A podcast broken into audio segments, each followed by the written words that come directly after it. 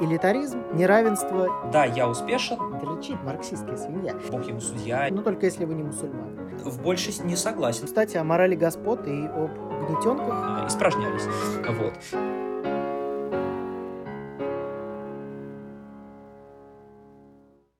Всем привет, с вами подкаст «Русский мужичок Говорун» и его ведущий я, Никита. И я, Вадим. И мы продолжаем наш цикл, посвященный равенству и неравенству во всех его формах и проявлениях. И сегодняшний выпуск мы посвятим элитаризму, теории неравенства. И сперва, полагаю, стоит разграничить элитаризм, неравенство, теорию элит и концепцию угнетаемых групп, так как это в целом вещи хоть и схожие на первый взгляд, но довольно разные. Основное различие между этими понятиями заключается в том, что некоторые из них а, подразумевают а, некую социальную стратификацию, то есть а, деление общества на социальные страты, то есть на некие слои, но при этом допускают движение между этими стратами и слоями, как в виде, например, теории элит. А сама по себе концепция элитаризма этого не допускает. Концепция элитаризма, она подразумевает наличие элиты и всех остальных и недопустимость э, или крайне трудное прохождение в элиту каких-то людей извне. Ну да, по сути, при элитаризме таким образом можно наблюдать довольно низкую социальную мобильность или вообще полное ее отсутствие, как в случае с кастами в Индии.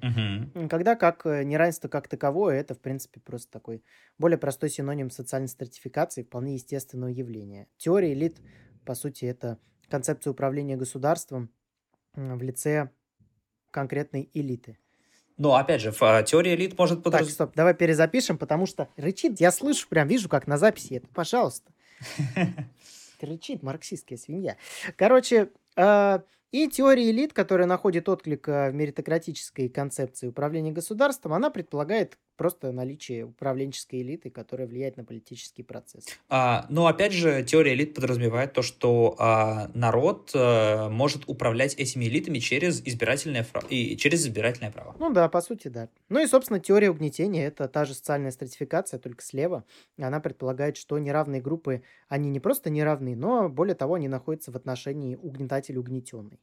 И в социальной мысли теория угнетения, по сути, представлена в виде интерсекциональной теории, подразумевающей взаимную связь угнетения разных групп. То есть природа, гендер, раса, все это взаимосвязано, и если ты угнетаешь в одном месте, ты угнетаешь во всех остальных тоже. Неким э, примером компромисса э, между этими двумя теориями можно считать например, а, ту же самую Российскую империю, в которой, с одной стороны, действительно была, а, можно сказать, племенная аристократия, родовая аристократия, а, э, в которой соответственно, все привилегии и преимущества принадлежности к тому же дворянскому роду передавались по наследству, в которой доступ снизу был крайне затруднен, но при этом была, был э, табель о рангах, который позволял людям статусом гораздо более низкого пробиваться в те же самые верха.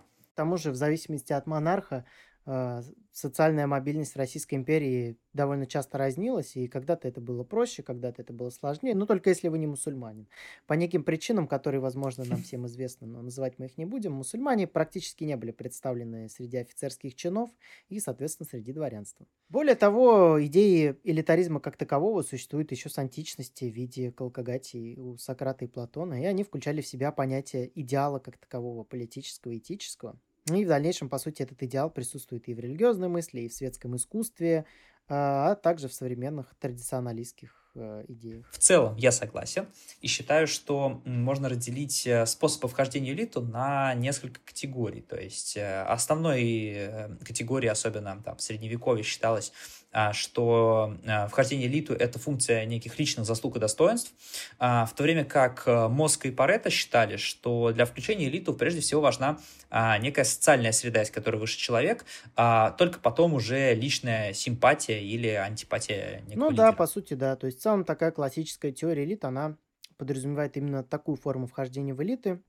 когда, как, например, современные формы, как, например, меритократия в Сингапуре, она подразумевает просто выбор лучших, и в дальнейшем в исключительных случаях, которые э, Моска называет кооптацией, например, уже существующие члены элиты, в данном случае управленческого органа, э, допустим, в условном Сингапуре, могут просто взять новых, э, скажем так, членов, ну, могут взять новых, скажем так, сотрудников, исходя из своего управленческого опыта. Да, а здесь, кстати, да, противоположным примером может являться та же самая монархия. Опять же, в разных странах это у монарха есть абсолютно разные права. То есть а, одно дело, когда мы говорим о монархии в той же самой Великобритании, там, о Елизавете II, которая не принимает практически никакого участия в принятии тех или иных а, политических, экономических или социальных программ и каких-то решений, но а, титул э, королевы ей передается по наследству. Передался по наследству и, соответственно, передан ее там детям и внукам. Но при этом в обществе, э, в, э, с точки зрения управления государством, она не, не участвует вообще. При этом мы можем э, в противоположность ей привести монархию в Саудовской Аравии, потому что у саудитов то, также м, используется концепция наследования престола, но при этом а, именно а, при этом а аристократическая элита, те, кто наследует престол, они в своих руках э, концентрируют всю власть над государством, всю государственную политику, и только они могут принимать какие-то крайне важные решения для государства. Ну да, в данном случае монархия, по сути, является таким такой некой э, условностью, отсылающей к историческому опыту. Да, то есть, э, да, это как в случае с Великобританией, и в более ее классическом понимании, вот как раз в той же там самой Саудовской Аравии это сохраняется вот э, и по сей день. Ну да, да, по сути. Да, да то есть вот, и как э, тот же Мозг говорил э, про способы пополнения и обновления элит, то есть это через наследование, а это через выборы, или, к примеру, через кооптацию. То есть это когда... Ну это я чуть выше упоминал, да. Ну да, я имею в виду, можешь, короче, не раскрывать определение кооптации, но да, типа упомянуть. Нормально. Окей. А, также мозг отвечал две тенденции в развитии правящего класса. То есть, с одной стороны, а, э, существует некое стремление представителей класса элиты сохранить а, свои функции и передать свои привилегии дальше по наследству.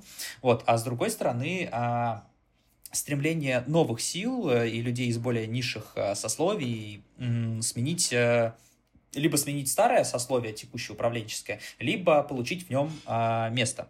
Вот, то есть если преобладает первая тенденция, то есть это аристократическая тенденция, то правящий класс становится закрытым и происходит некая стагнация общества, потому что э, элита существует внутри себя, абсолютно перестает со временем опираться на какие-то реалий, которые происходят в обществе, потому что она от него максимально оторвана и живет абсолютно другой жизнью.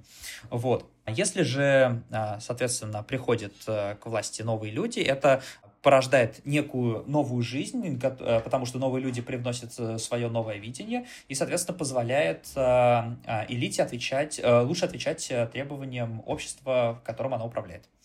Ну да, но это, по сути, такое идеальное представление Э, аристократии, такое условно, наверное, даже можно сказать, чеховское, э, потому что по факту в Российской империи дворянство имело довольно много обязанностей, которые зачастую были не закреплены законодательно, но тем не менее дворяне, например, э, могли довольно много денег уделить фронтам, могли создавать какие-то местные местные заведения, помогающие местному населению. То есть в целом негласно высшие сословия в Российской империи были обязаны, что были, имели более высокие обязанности и, соответственно, э, не были такой закрытой системой, особенно с учетом как раз э, названного выше табеля о. Но в целом в Российской империи ситуация с дворянами была такая довольно уникальная. Мы ее, я думаю, отдельно разберем в нашем выпуске о дворянстве в Российской империи. Да, согласен. А, и, однако, стоит упомянуть об а, общественной морали, а, которая о морали, о каких-то традициях, в том числе и религиозных Российской империи, что, как Вадим правильно сказал, да, что дворяне действительно делали очень много важных вещей за свои деньги путем принятия э, каких-то важных политических решений для государства и для общества. Но также интересен тот момент, что многие крестьяне, освободившиеся от э, крепостного права и впоследствии э, сколотившие свой капитал честным Э, честным трудом, занимаясь какими-то э, ремеслами, торговлей, бизнесом и так далее, а они также продолжали, согласно той же самой христианской религиозной морали, своем общества, опять же, смотря на тех же самых дворян, выполнять некие важные социальные функции. То есть они строили приюты для бездомных, ночлежки, больницы и так далее. Это тоже довольно интересный прецедент, когда по сути, граждане обычные, которые, тот класс, который находится значительно ниже дворянства, все равно а, хотел следовать, а, считал а, мораль господ более высокой моралью и пытался следовать а, тем же самым принципам, которым следовали эти господа. Ну да, к слову, кстати, о морали господ и об угнетенках, а, я думаю, будет уместно вспомнить Ницше и его концепцию морали господ и морали рабов. А, согласно этой концепции, которая, по сути, является основополагающей философией Ницше, люди арабской морали обладают такими качествами, как э, доброта, смирение, сочувствие в самых э, негативных смыслах а, этих качеств. То есть, ну, терпильскими качествами, скажем так. При этом люди господской морали обладают силой, благородством, гордостью, честью, они не таят злобы, они не занимаются какими-то они не становятся обиженками. То есть э, люди господской морали, они либо исключают человека из своего общества, либо, э, скажем так, отвечают ему тем же. Место, когда как люди рабской морали э, таят обиды, и в дальнейшем это выливается в ресентимент, о котором тоже я скоро скажу. Да, то есть здесь важно понимать, что э, люди рабской морали, когда Имеется в виду, что а, у этих людей есть доброта и смирение, сочувствие. Здесь имеется в виду их а, негативная коннотация в том смысле, что они готовы терпеть а, насилие по отношению к себе, оправдывать насильника и а, фразами в духе, что Бог ему судья и тому подобное, тем самым смиряться со своим текущим положением. А, в то время как, а, опять же, мораль господ именно их благородство, например, и добрые намерения, а, тоже, здесь тоже можно их трактовать по-разному. Очевидно, что а, многие делали, строили условно там те же дома, там всякие приюты, церкви, ночлежки исключительно для того, чтобы показать свой социальный статус, но также были всегда и предприниматели, которые действительно хотели сделать а, то или иное общество лучше, потому что они считали, что им всего достаточно, у них есть излишек, который им лично не нужен и, не, и в нем нет необходимости, и считали необходимым помочь тем самым обществу. А, то есть в этом и проявлялось их благородство, типа, да, я успешен, да, я занимаю высокий пост, но да, я также могу понимать чаяние простого народа и также могу ему помочь. Ну, по сути, да. И как раз-таки вот столкновение этих двух моралей Ницше считал э, своеобразным э, движком в культурном коде различных обществ. То есть э, для сильного духом человека нечто хорошее – это благородное, сильное и мощное, когда как плохое – это слабое, трусливое, робкое, мелкое, презренное. И, соответственно, суть э, борьбы морали рабов против морали господ – это обесценивание морали господ угу. и, собственно, ресентимент, то есть такое пол, полное отсутствие рефлексии по отношению к себе, но при этом такой человек винит всех вокруг себя, соответственно, выстраивает новую систему ценностей, основанную, основанную на зависти, на злобе, на одержимости своим угнетением, и это, к сожалению, процесс, процесс чаще всего безвозвратный, и это довольно, довольно ярко напоминает э, современную теорию интерсекциональ... интерсекционального угнетения, о котором мы поговорим в одном из следующих выпусков. Опять же, а, тот факт, что в обществе существуют э, элиты и существуют все остальные, и существует между а, простым, простыми людьми и элитами такая большая разница, а, этот момент исследовал в начале 20 века русский социолог Петерим Сорокин. Он исследовал это на примере Соединенных Штатов, как исследовал механизм функционирования образования там новых элит.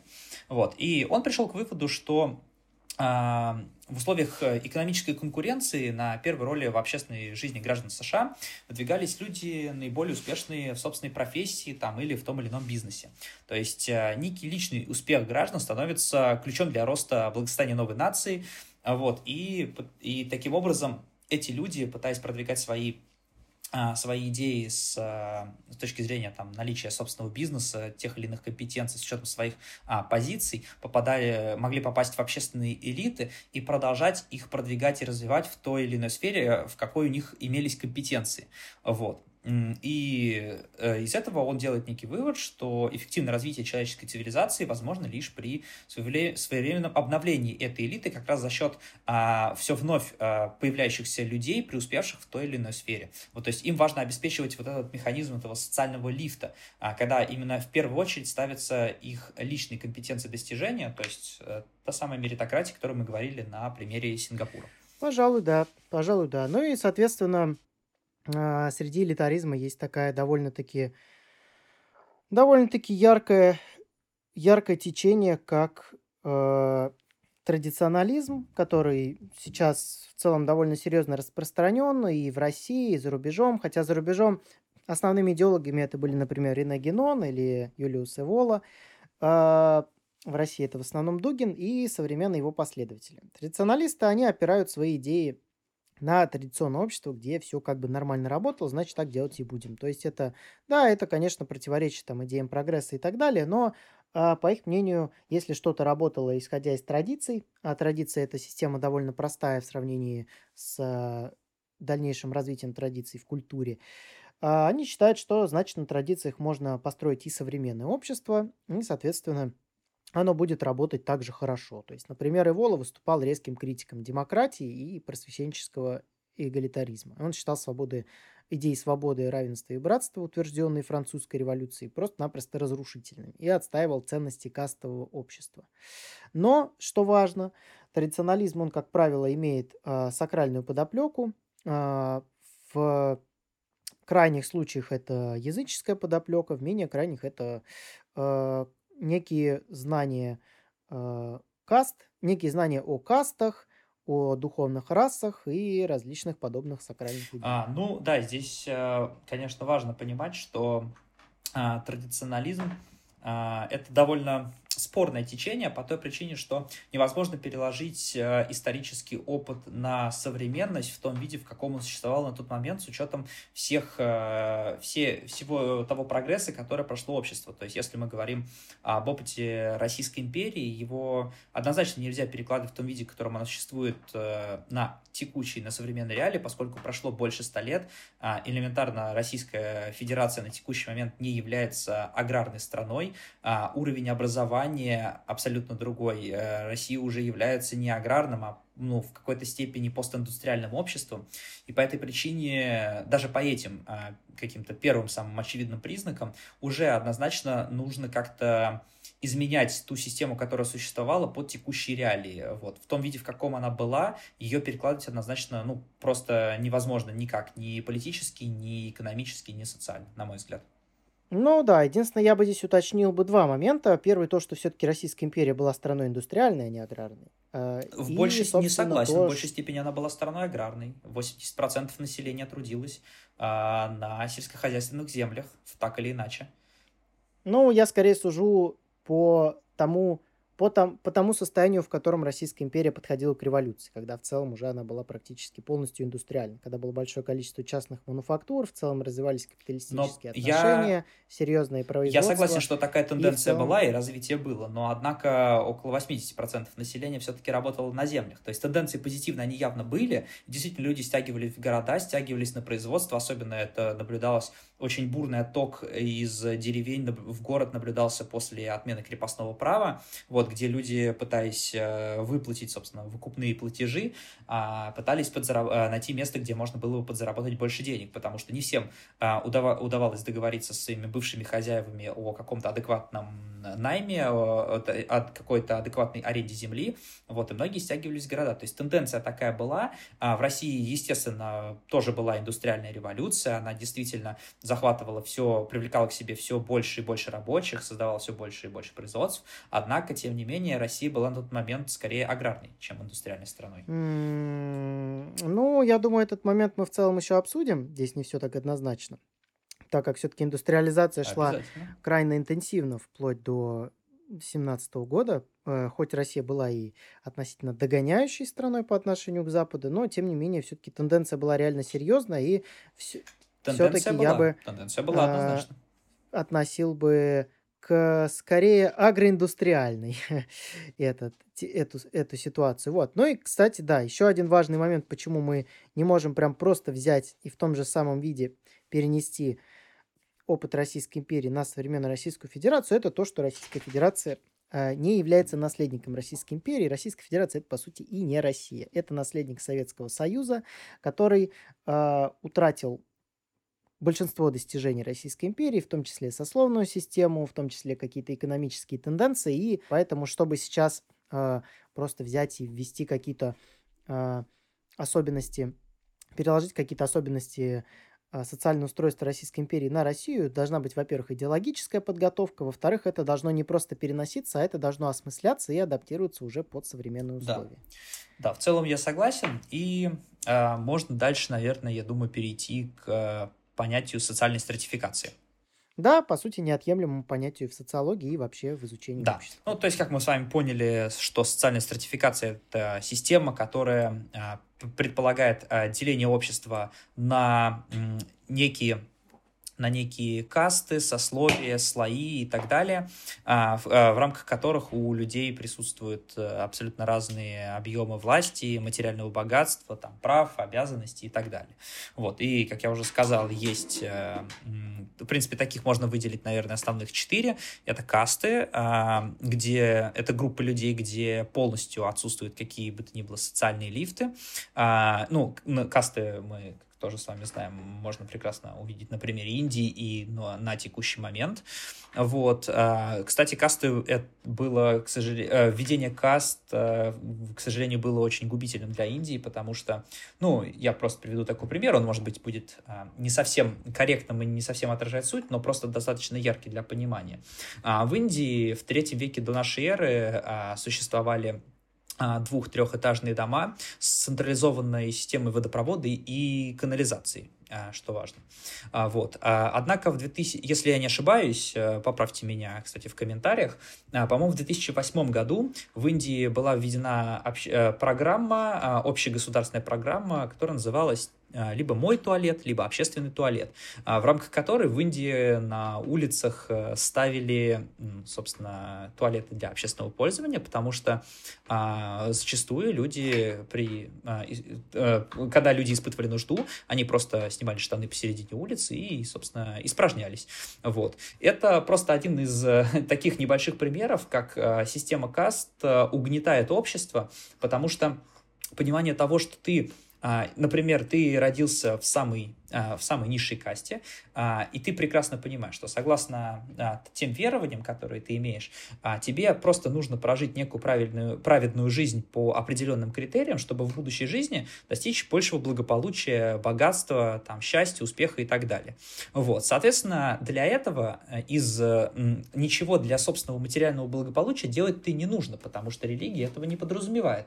Вот, э, от тебя всего лишь требуется соблюдение неких религиозных обрядов, соблюдение неких религиозных законов, а, соответственно, нет никакого стремления к развитию в рамках э, твоего текущего существования. Вот. Э, этим самым было порождена некая, ну, было положено начало некой деградации культуры, и, собственно, вот а, от той Индии мы видим то, что осталось вот на текущий момент, и, возможно, именно эта тенденция позволила Индию в свое время поработить тем же самым англичанам. Не, ну, в целом я согласен, но точка, только с точки зрения того, что мы судим об этом с западной европейской точки зрения. То есть, по сути, Индия так жила еще до нашей эры, и живет так до сих пор, и в целом э, никаких идей о социальной справедливости в Индии нет. Угу. В целом проживание там довольно комфортное, поэтому это скорее для нас, как для европейских людей, эта система довольно странная, но для Индии она совершенно нормальная. Я думаю, что мы в одном из ближайших выпусков подробно разберем то, как она формировалась, то, как она функционировала, так как она функционирует сейчас. И в ходе этого постараемся посмотреть на это не только с наших, э, из наших европейских э, глазенок, но и, собственно, с точки зрения рядовых жителей Индии. Ну, да, да, согласен.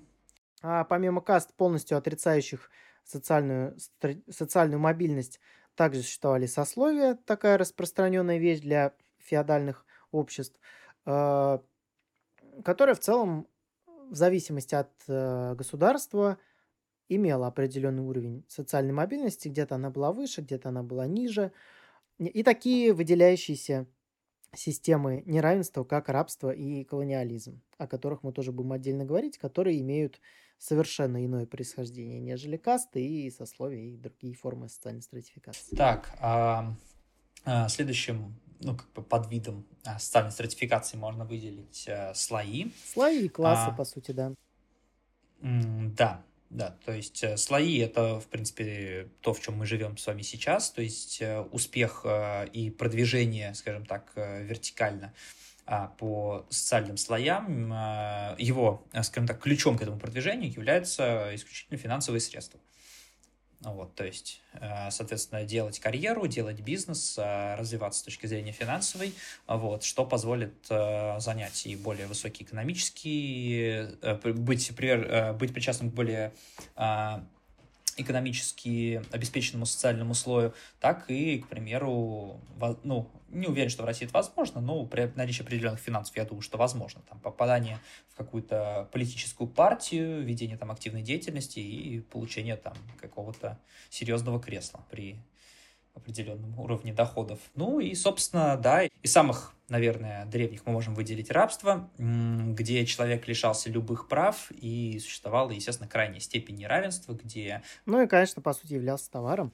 Да, где, по сути, человек являлся просто товаром, и где ни о каких правах и свободах для рабов и каких-то возможностей их развития не шло и речь, на самом деле. Ну, разве что в пределах трудовых возможностей. Да, да.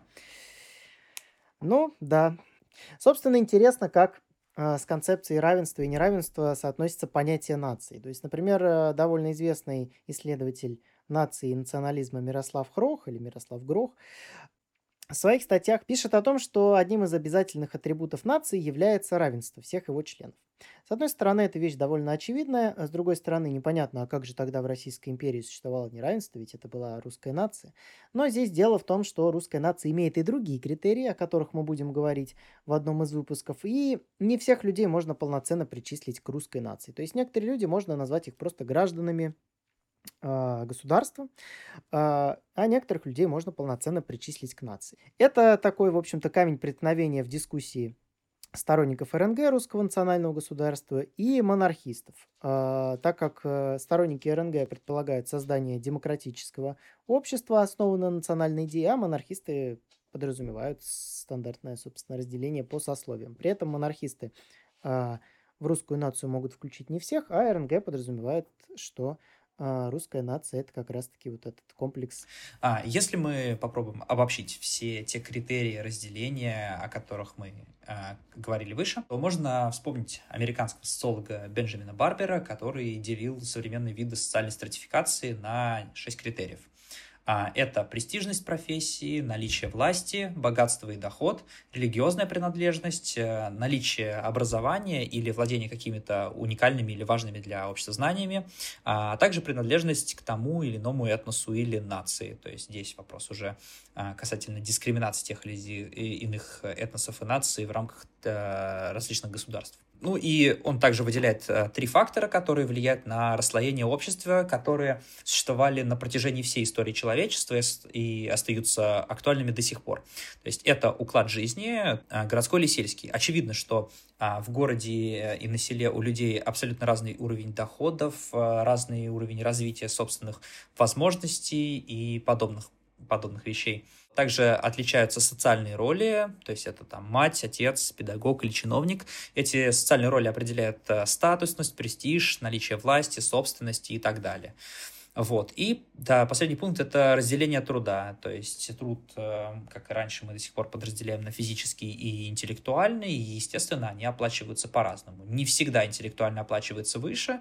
А, здесь, опять же, все зависит от приоритетов государства, опять же, зависит от э, и тех от э, реализации собственных способностей тем или иным индивидом, но в целом э, это тоже важный фактор, который стоит учитывать. На этом, я думаю, все. В следующих выпусках мы будем разбирать различные идеологии, которые э, продвигают равенство, а также различные идеологии, продвигающие неравенство, а также различные общества, в которых существовало как равенство, так и неравенство, и разбирать практически итоги как равенства, так и неравенства. А, да, всем спасибо за внимание, спасибо, Вадим. Спасибо, Никита.